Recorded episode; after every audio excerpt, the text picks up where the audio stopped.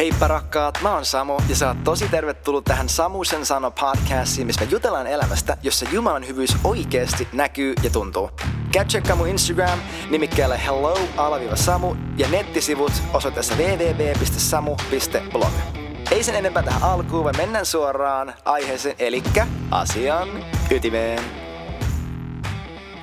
No moikka tyypit. Jos me ollaan ennen tavattu, niin moikka. Mä oon tosiaan Samu. Mä rakastan elämää. Mä rakastan Jeesusta, koska enenevissä määrin mä alan havahtua edelleen ja edelleen siihen, että hän oikeasti on elämä. Että kun kolossaskirja kolme puhuu siitä, että kun Kristus, joka on teidän elämänne, ilmestyy täyteydessä, niin tekin ilmestytte hänessä kirkkaudessa.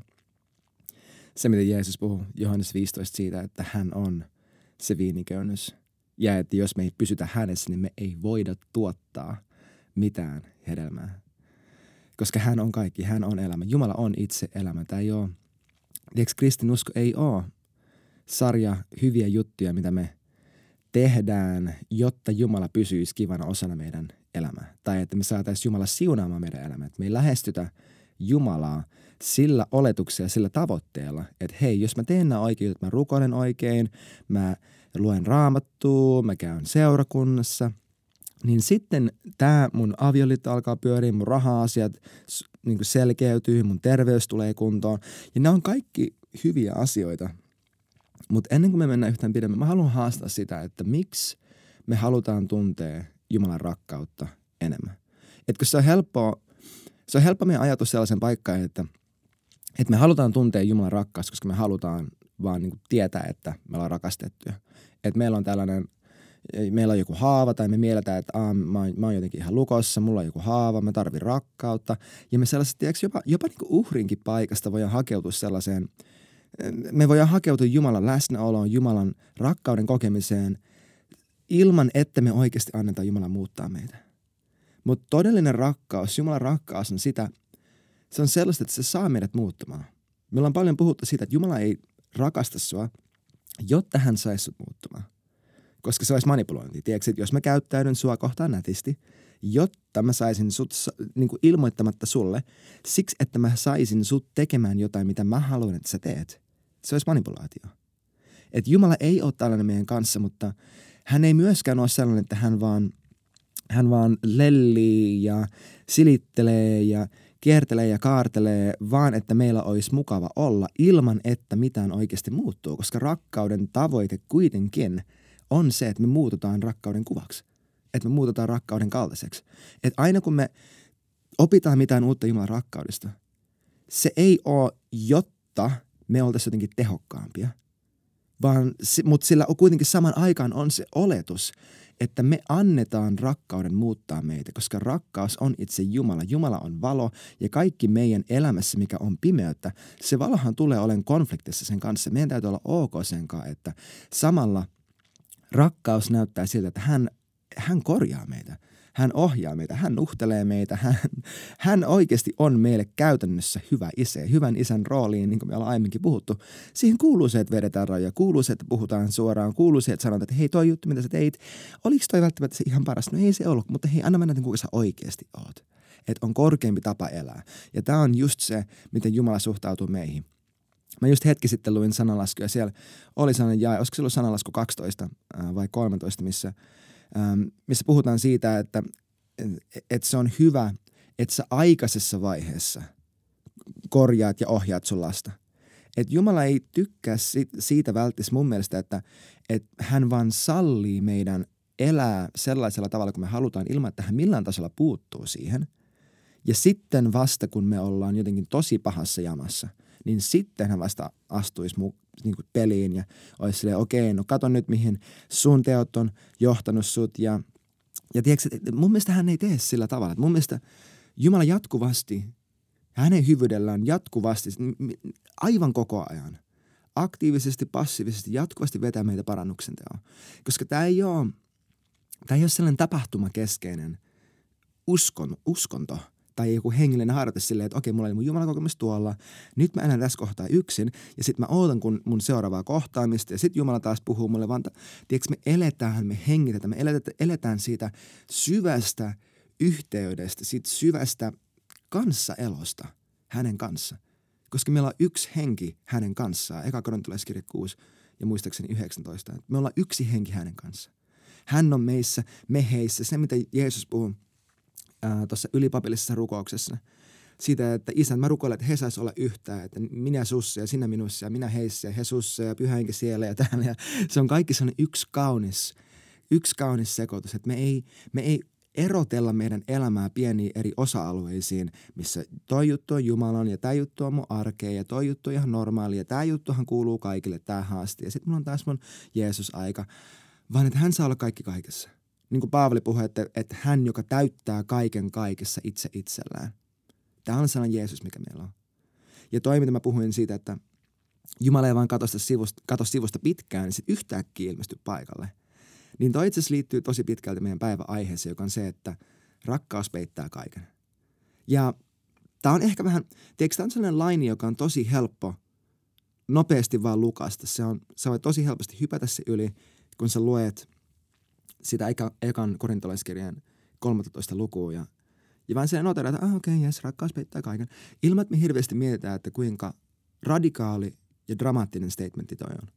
Että rakkaus oikeasti peittää kaiken. Ja rakkaus, tämä koko lista puhuu siitä, että mill, ei vaan siitä, että hei, kato kun me tosi helposti luetaan tämäkin paikka silleen niin kuin listana asioita, mitä meidän pitää saada suoritettua, jotta me ollaan oikein, jotta me ollaan vanhurskaita, jotta me ollaan hy, niin kuin ok Jumalan edessä, eli vanhurskaita ja pyhiä, ja, ja jotta me oltaisiin tarpeeksi. Et, et monestikin, kun mä oon kuullut tämän luettavan ja kun mä oon itsekin lukenut tämän menneisyydessä, niin tämä on jopa ollut, siis tämä on ollut nimenomaan sellainen lista, että okei, tässä on kaikki niitä asioita, mihin mun pitää yltää. Mun pitää olla pitkämielinen, mun pitää olla lempeä, mun pitää olla kärsivällinen, mun ei pidä etsiä oma etuni. Ja siitä tulee sen sijaan, että tämä on, mul, että on mahdollisuus mulle kohdata elävää Jumalaa, antaa hänen rakkauden mua kohtaan, muuttaa mua hänen kaltaiseksi, siitä tulee lakia – mutta koko tämä lista asioita, että mitä rakkaus on, nämä on asioita, mitä Jumala on. Koska ensimmäinen Johanneksen kirja sanoo tosi suoraan, että Jumala on rakkaus. Hänen persoona, se kuka hän, hänen sisin olemus, hänen syvin niin kuin e-, essenssi on rakkaus. Eli kaikki näistä asioista, mitä tässä listalla on, kuvailee sitä, millainen Jumala on. Eli kaikkiin noihin kohtiin sä voit, sä voit laittaa Jumalan nimen jokaisen kohtaan. Että Jumala on kärsivällinen, Jumala ei etsi omaa etuaan, Jumala on pitkämielinen, Jumala ei iloitse vääryydessä, vaan iloitsee yhdessä totuuden kanssa. Ja Jumala peittää kaiken. Että Jumala oikeasti peittää kaiken. Tähän liittyy, mulla välittömästi tulee mieleen se roomalaiskirjan viiden luvun paikka, että, että siellä missä synti on tullut suureksi, siellä armo on tullut ylenpalttiseksi tai englanniksi, että, että siellä missä where, where sin abounds and increases, grace abounds and increases even more. Viitaten siihen, että ihan sama kuinka, ihan sama kuinka pahoja meidän, ihan sama kuinka paha meidän pahuus olisi, Jumalan hyvyys on aina parempi. Että hänen armo on aina vahvempi kuin meidän epäuskollisuus. Että Jeesuksen veri on aina vahvempi kuin meidän kyky rikkoa häntä vastaan että hän oikeasti pystyy pitämään meidät. Toinen sanalasku, minkä mä tänään luin, se luki, että, että tällaisen niin raittiin miehen tai niin jumalallisen miehen vanhurskaus pitää hänestä kiinni. Mä en muista, miten se tarkalleen meni, meni suomeksi, mutta englanniksi just, että, että righteousness keeps the upright. Ja anteeksi tosiaan, että mä siteraan tosi paljon englanniksi raamattua. Se on, johtuu siitä, että mä yksinkertaisesti luen englanniksi enimmäkseen, koska Mä puhun paremmin englantia kuin suomea. Teille, jotka sitä vielä tiennyt. Eli tässä mä saarnan teille mun kakkoskielellä. Come on, baby. mä pystyn tähän. Mutta tämä, että rakkaus peittää kaiken, mulle yksi juttu, mitä tätä tarkoittaa tosi merkittävällä ja syvällä tavalla on just toi, mitä me alussa puhuttiin, että, että Jumala ei ole sellainen Jumala, että se vaan katsoo pitkään sivusta. Ja sitten vasta, kun asiat on jotenkin tosi hajalla, niin sitten hän astuu kehiin – että hän ei ole sellainen, kun, jos sä oot kasvanut seurakunnassa, sulla voisi olla sellainen fiilis, että okei, no hei, mä en vieläkään ymmärtänyt tätä armojuttua. Pitääkö mun sitten mennä oikeasti kunnolla maailmaan ää, et, ja oikeasti niin kuin kokea tämä syntijuttu, että mä sitten ymmärrän, että kuka Jumala on. Et ei se mene tolleen.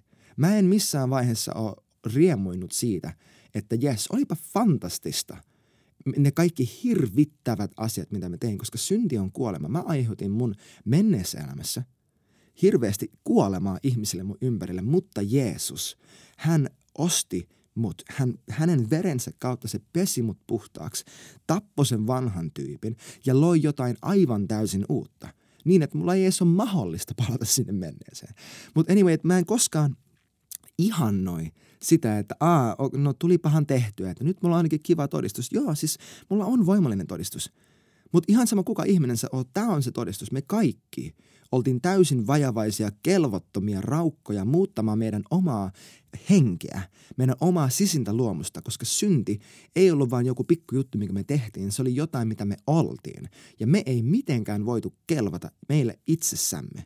Meidän omatunto soti meitä vastaan. Me jatkuvasti epäonnistuttiin siinä, että me yritetään olla hyviä ihmisiä. Niin kuin tämä mikä sanoi, että se on hyvä olla hyvä ihminen. Mä vaan pyrin olemaan hyvä ihminen. Hei, mä oon ihan hyvä ihminen. Sun hyvillä teoilla ei ollut mitään arvoa, koska ne ei voinut muuttaa sun sisintä olemusta ja tehdä susta, sun sisimmässäsi, hyvää ihmistä. Mutta Jeesus tuli Jeesus tuli, maksoi täyden hinnan, osti sut, repi sut sieltä pimeyden valtakunnasta ja siirsi sut hänen oman rakkauden valtakuntaan, kolossalaiskirja kolme.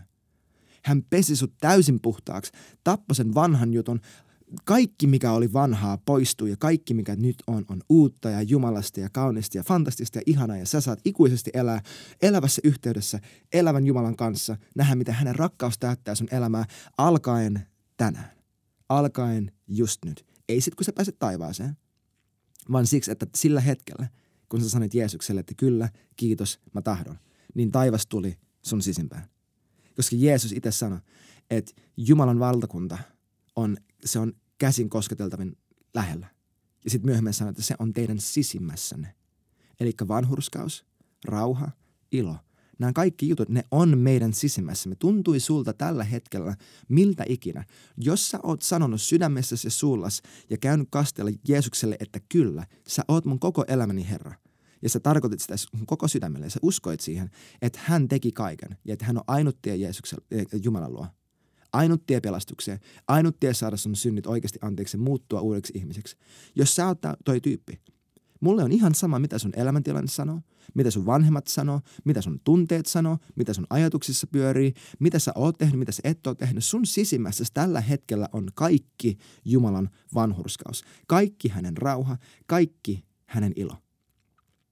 Ja Jumala, sillä välin kun me epäonnistutaan elämästä täysin tästä paikasta, niin kuin mä sanoin, hän, hän peittää kaiken – hänen rakkaus näyttää siltä, että Jumala ei ole se tyyppi, joka odottaa, että sä kämmät ja sitten jälkeenpäin sanoo, että no hei, saitpahan mitä halusit. Että katon nyt. Yes, leivoit itse ton kakun, nyt sä saat syödä sen. Että Jumala ei ole se tyyppi, joka katkerana katsoo sivusta ja odottaa ja toivoo, että sä epäonnistut, jotta hän pääsee jotenkin näsän viistaasti kuittaamaan, että well I told you so, didn't I tell you? Ei, Jumala ei ole se tyyppi. Koska Jumalalla ei, Jumalalla ei ole tarvetta, hänen rakkaustankki ei ole tyhjä siksi, että sä epäonnistuisit rakastaan häntä, vaan hän on itse rakkaus ja sä et mitenkään voi muuttaa sitä. Eli ihan sama, mitä sun elämässä nyt meneillä, ihan sama, mitä sä oot onnistunut tai et onnistunut, joka ikinen sekunti sun koko elämästä Jumala on etsinyt mahdollisuuksia rakastaa sua, rakastaa sua sellaisella tavalla, että se muuttaa sun elämän. Jos sä vaan näet sen, miten hän sua rakastaa ja kuka hän on. Tämä on se, millainen Jeesus meillä on. Tämä on se, mitä rakkaus on. Rakkaus peittää kaiken. Se ei oota, että sä kämmät, vaan se etsii jatkuvasti mahdollisuuksia se edellisen podcastin mukaan, että se ei iloitse siitä vääryydestä. Että ei Jeesus ole silleen, jee, fantastista, petä sun vaimoa, vähän vähän irtosuhteita, hyvää, lähde dokaamaan, jees, käy murhaamassa joku, ei se mitään, kyllä se siitä. Ei Jumala ole sellainen tyyppi, koska hän, Hmm. Hän vihaa epävanhurskautta. Hän vihaa kaikkea sitä, mikä sotii elämää ja rakkautta vastaan. Mutta hän ei profiloi meitä sen synnin mukaisesti. Varsinkin, jos sä oot uudesti syntynyt, sillä mitä sä teet ei ole mitään tekemistä sen kanssa, kuka sä oot. Sillä on tekemistä sen kanssa, kuka sä oot, kuka Jumala sanoi, että sä oot. Ja jos sä näet sen, sun teot linjautuu. Mä en meinaa, etteikö meillä olisi etteikö meillä olisi vastuuta meidän teoista. Niin kuin mä sanoin, kyllä sillä on, koska ei Jumala vaan katso sivusta ja ole silleen niin kuin happy, clappy, peace, ei se mitään, kumbaya, kyllä se siitä, kun me tehdään väärin, koska Jeesus sanoi Matteuksen evankeliumin seitsemännessä luvussa, se puhuu siitä miehestä, niistä kahdesta miehestä, toinen rakentaa hiekalle, toinen kivelle. Ja myrskyt tulee hakkaa molempia taloja vasten. Ja mikä oli se iso ero näiden kahden tyypin välillä? Toinen, ne molemmat kuuli Jeesuksen sanat. Mutta vaan se tyyppi, joka rakensi, rakensi sille jykevälle kalliolle, teki sen, mitä Jeesus sanoi tehtävän. Tämä oli se ainut ero. Ja mä, sen sijaan, että sä otat tästä silleen, että aa okei, okay, no hei mun pitää tehdä enemmän Jumalalle, jotta Jumala tykkää musta ja että mä riitän. Ja sit, sitten kun mä teen enemmän juttuja, niin sitten mä oon pahempi ja vanhurskas ja tiedätkö, ei noin. Siis äh, äh, äh, Se vaan ei ole totta. Johanneksen evankeliumin kuudennessa luvussa. Sen jälkeen, kun, muistaakseni se sen jälkeen, kun on ruokittu iso määrä ihmisiä, opetuslapset kääntyy Jeesuksen puoleen ja kysyy, että, että mestari, mitä meidän pitää tehdä, että me voidaan toteuttaa ja tehdä Jumalan tekoja. Ja Jeesus sanoi niille tosi suoraan tämä. Jumalan teko yksikössä. Jumalan teko on se, että te uskotte häneen, jonka Jumala on lähettänyt. Niin kuin me aiemminkin puhuttiin siitä, että aiemmassa jaksossa, että pyhä henki ei syyllistä ketään mistään muusta synnistä kuin epäuskosta Jeesusta kohtaan. Tämä juttu, tämä, tämä sama jäi vahvistaa sen, että tämä on se yksi juttu, tämä on se yksi teko, missä sä voit onnistua ja epäonnistua. Kaikki muu sun elämässä virtaa tästä paikasta. Kaikki muu joka ikinen paikka sun elämässä, missä sä oot epäonnistunut tai et ole elänyt sun täyden potentiaalin mukaan, virtaa oikeasti tästä paikasta, että sä et ole uskonut koko sun mielen alueella, koko sun sydämen syvimmällä sopukalla häneen, jonka Jumala on lähettänyt. Sä oot uskonut sillä mitalla, että sä sait sun synnit anteeksi, sut pestiin puhtaaksi, tuli uusi luomus ja sun henki muuttui. Mutta uskoitko sä siitä eteenpäin silloin, kun sä seuraavana päivänä kämmäsit?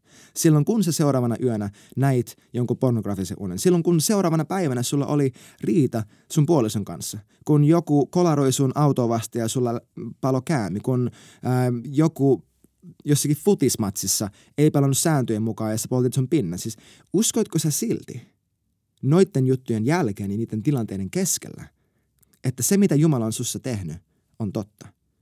Uskotko sä silloin, kun sä oot kasvatusten jonkun läheisen kanssa, joka on vakavasti sairas, ja niiden elämä riippuu siitä, että, että mitä sun käsistä lähtee, kun sä kosket niihin? Uskoitko sä silloin, kun se näyttää siltä, että kaikki on mahdotonta? Uskoitko sä silloin, kun sun tili on pakkasella ja sun pitää seuraavana päivänä maksaa vuokra? Uskottiinko me niissä hetkessä siihen, mitä Jumala on itsestään sanonut, meistä sanonut ja häneen, jonka hän lähetti? Uskottiinko me sellaisella tavalla, että se oli se kaikkein suurin vallitseva tekijä meidän koko mielessä. Ja kun me mokataan, kun me ollaan, kun meidän elämässä vieläkin näyttäytyy jonkinlaisia ää, käyttäytymismalleja ja rytmejä ja muita, uskotaanko me niissäkin kohdissa, että Jumala oikeasti peittää meidät hänen rakkaudella? Mä haluan lukea sulle Eka Pietari 4, 7 ja 8 jakeet – menee näin, että kaiken loppu on lähellä. Eli siis tyypit, eletään, niin kuin, eletään oikeasti niin kuin viimeistä kesäpäivää. niin kuin Lidli sanoi, että elä niin kuin viimeistä kesäpäivää. Se on tosi hyvä slogan, it's the gospel, iloitse, mutta elä täysiä. Olkaa siis ymmärtäväisiä ja raittiita voidaksenne rukoilla. Eli tässä Pietari suoraan sanoi, että sillä on väliä, mitä sä sun mielessä pyörittelet, mitä sä sun mielessä käsität, jotta sä edes pysyt sellaisessa jatkuvassa yhteydessä Jumalan kanssa, jotta sä pystyt rukoilemaan. Ennen kaikkea olkoon teidän rakkautenne toisianne kohtaan kestävää. Sillä rakkaus peittää syntien paljouden. Pietari tässä kohtaa sanoo sitä, että jos sun rakkaus on kestävää muita ihmisiä kohtaan, niin se saa sussa aikaan sen, että kun muut ihmiset tekee syntiä sua kohtaan, tai kun sä näet ihmisissä sun ympärillä, epävanhurskautta, epäonnistumista, jotain, missä ne ei elä oikein, niin sun ensi reaktio ei ole se, että ei vitsi, että miten toi tyyppi pystyy tuottamaan mulle pettymyksen. Mä oon niin paljon panostanut siihen ja vieläkään se ei ymmärrä. Ja kato, nyt se saattaa mut huonoon valoon, kun mun, mun vaimo teki näin ja näin, niin nyt, nyt kaikki ajattelee mustakin näin. Että onks mun noissa tilanteissa, onks mun reaktio se, että mä haluan suojella itseäni ja peittää itseni niissä tilanteissa? Vai onko mun reaktio niissä tilanteissa, että ei vitsi, että mä oon niin pahoillani, että sä oot tuossa jamassa, että, että toi, toi juttu, mitä sulla on meneillään, se ei ole oikein, se, tai, tai sille, että me ei lähdetä syyllistämään, varsinkin jos joku kärsii, jos joku oikeasti katuu sitä, mitä ne on tehnyt. Et sen sijaan, että me yritetään suojella itse, me, me, meidän lähtökohta on se, että mä oon tosi pahoillani, näin meneillään. Mitä mä voin tehdä auttaakseni sua? Hei, mä siunaan sua. Kaikki tulee järjestyä. Mä rakastan sua. Jeesus rakastaa sua. Sulla ei ole mitään hätää. Hei, tuu meille yöksi mä laitan sulle ruokaa, jutellaan, tämä juttu järjestyy, mä rukoilen sun puolesta. Jeesus tulee tekemään kaiken kauniiksi, sä pystyt tähän, koska mä uskon suhun. Jeesus peittää sut hänen rakkaudelle. Mä aion olla se kädet ja jalat, se rakkaus, jolla on iho päällä sun elämässä. Että onko meidän lähtökohta se, että me pystytään juokseen kohti ikäviä asioita, kohti rumia tilanteita, kohti niitä asioita, mitkä näyttäisi siltä, että ne saastuttaa meidät, koska meille tulee jotenkin huono maine tai mitä ikinä tai meidän läheisiä, joiden kohta meillä on odotuksia, jotka, jotka epäonnistuu meitä kohtaan sille, että, ne, että heillä mukamassa olisi potentiaali satuttaa meitä. Ja sen sijaan, että me otetaan siitä itseemme, me pystytään näkemään sen heidän käyttäytymisen läpi, koska rakkaus on kärsivällinen tarkoittaa, että se ei vaan ole sitä, että mä yritän mun itse kurilla pitää mun pinnaa palamasta, vaan se, että mä näen sen, käyt, sen huonon käytöksen läpi sinne juureen, sinne kipuun, sinne, sinne sydämen paikkaan, mistä, mistä missä on se epäusko siihen Jumalan rakkauteen, missä on se epävarmuus siitä, että joka aiheuttaa se, että mun täytyy suojella itseni, mun täytyy vähän piikitellä, mun täytyy vähän, mun täytyy saada asiat menemään just niin kuin mä haluan, että ne menee, koska jos ne ei mene, niin mä en tiedä mitä tapahtuu ja mulla on turvaton olo ja me nähdään kaiken on läpi, koska rakkaus on kärsivällinen, eikö se eti omaa etuaan ja Jumala on just sellainen sun kohdalle, hän peittää kaiken. Risti peittää kaiken. Me o, o, siis oikeasti me usein ajatellaan aivan liikaa meidän omasta kyvystä tehdä syntejä aivan liian vähän Jumalan kyvystä pestä meidät kerran, kerran ja ikuisesti puhtaaksi Jeesuksen verellä.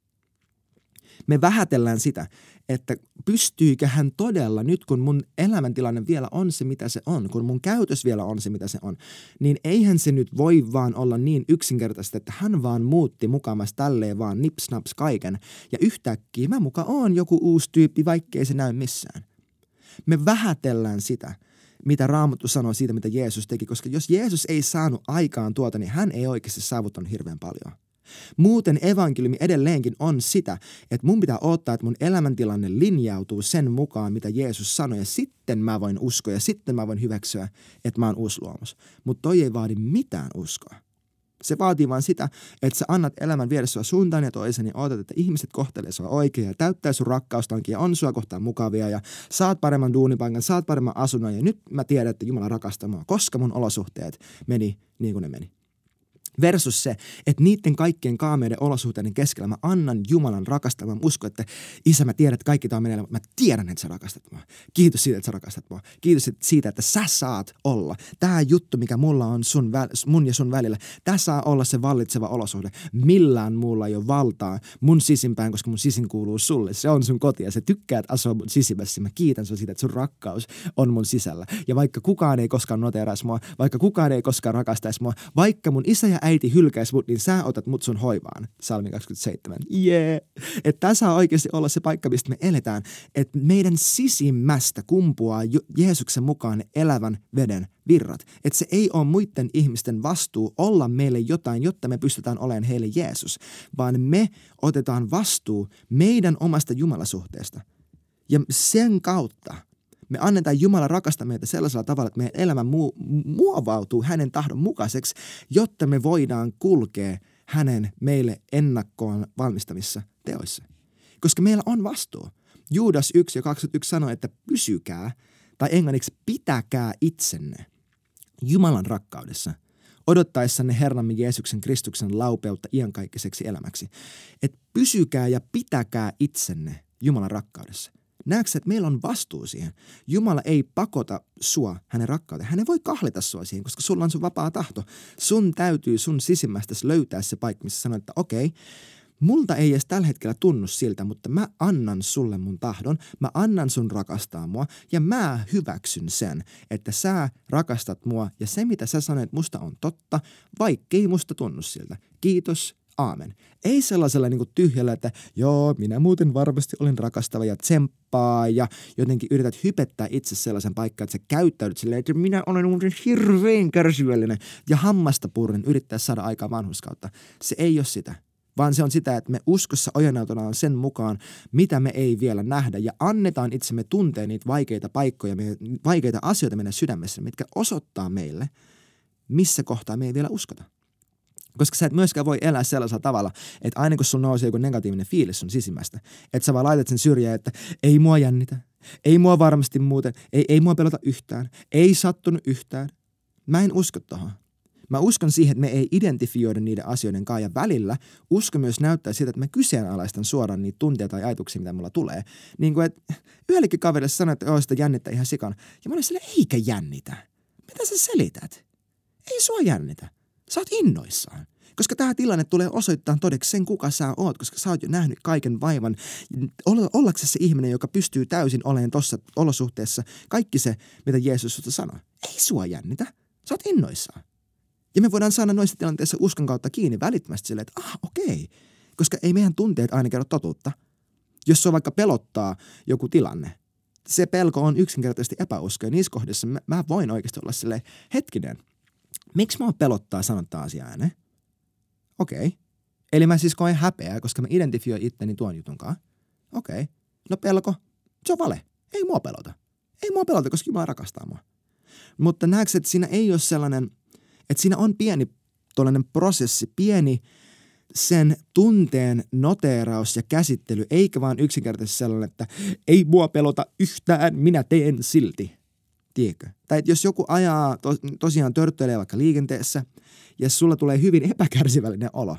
Sen sijaan, että sä oot silleen, minä hengitän syvään, mä oon hyvä kristitty, koska Jeesus rakastaa niitä. Et sen sijaan, kun et sä puret hammasta ja yrität saada itsestäsi pinnistettyä sitä kärsivällisyyttä ja pitkämielisyyttä, sä oot siinä kohtaa rehellinen, okei, okay, mä tunnistan, että mulla on tosi epä, niin olo, että mä haluaisin kirjoitettu tyyppi ajan kolaria ja saamaan sakot ja kaikki mahdollinen. Jumala, miksi mä, miksi mä ajattelen tolleen? Ja sit pyhänkin näyttää sulle, että kato tuossa kohtaa, sä uskoit, että se on tärkeämpää, että sä oot ajoissa kuin se, että sä ajat nopeusrajoituksen mukaan tai joku tällainen juttu. Ja sitten hyvin nopeasti sä irtisanotut siitä ajatusmallista ja sä hyväksyt sen, mitä Jumala sanoo. Tämä on mielenuudistusta. Se on tosi yksinkertaista. Se ei ole joku pitkä jäätävä prosessi, että aah no hei, no, oh, voi ei, ja taas mä olin kärsimätön, kun mä ajoin autoa, ja nyt Jumala ei varmaan, ja oi ei. Ja sitten sä raahaat itse kolme päivää, raahaat mukana kolme päivää jotenkin syntisäkkiä, minkä Jeesus vei jo ristille. Tehän olette kuolleet, ja teidän elämänne on Kristuksen kanssa kätkettynä Jumalassa sanoo kolossalaiskirja kolme ja kolme. Sun elämä ei ole sun omissa, omissa teoissa, sun omissa menestyksissä, vaan se on kätkettynä Kristuksessa Jumalaan.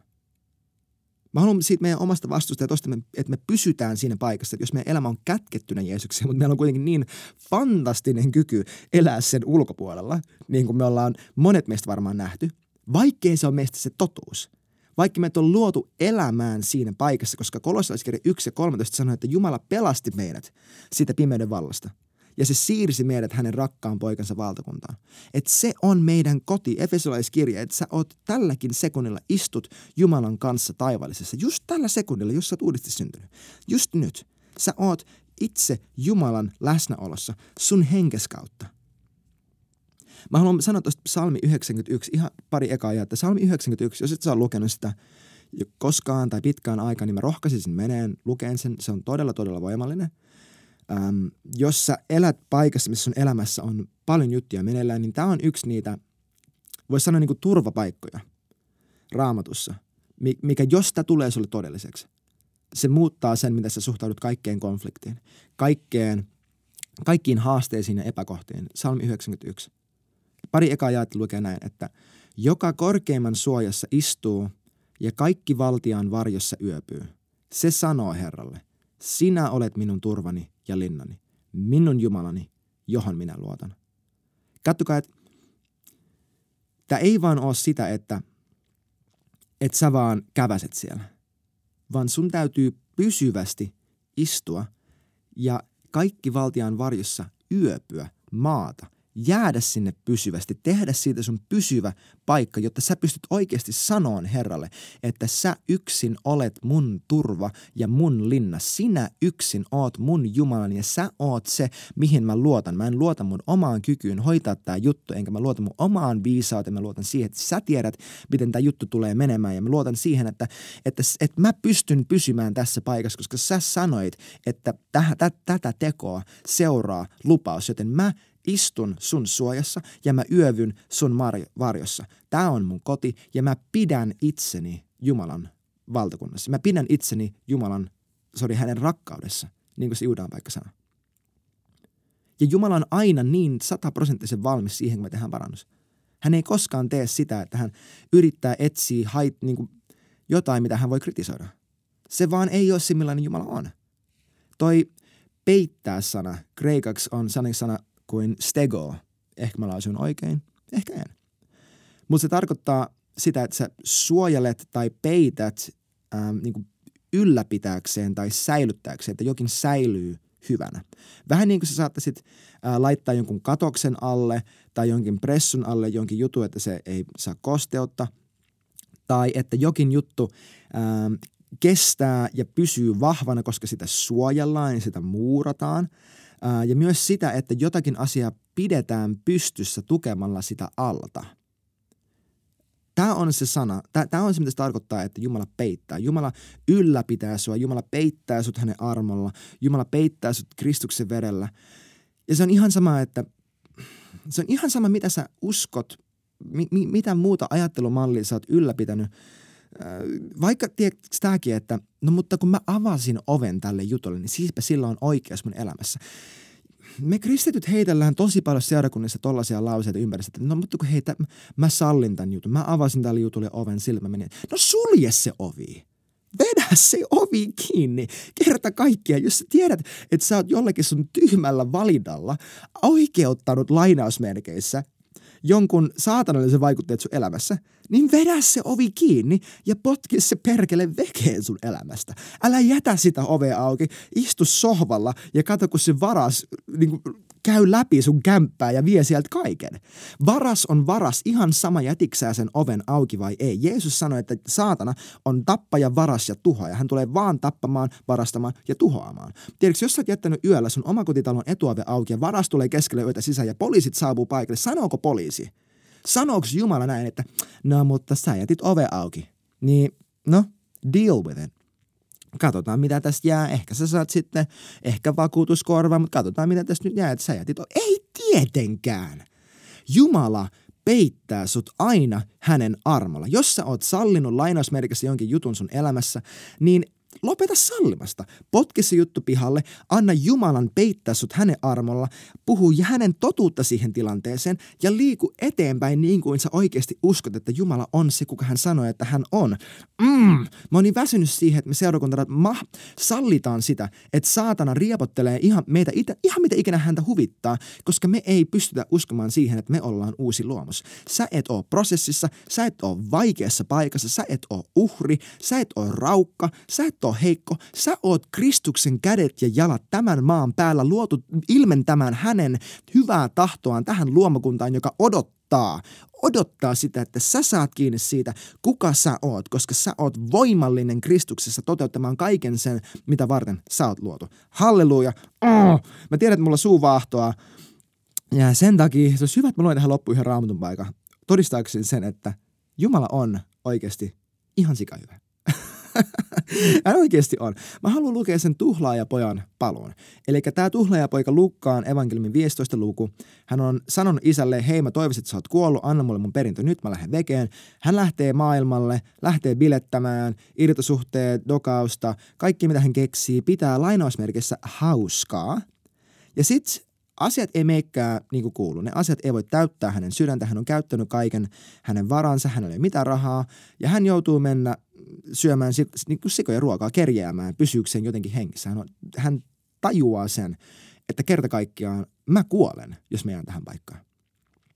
Ja näin se sanoo. Mä nousen ja meen mun isän luo ja sanon hänelle, isä, mä oon tehnyt syntiä taivasta vastaan ja sun edessä. Mä en enää oo sen arvone, että sä kutsut mua sun pojaksi.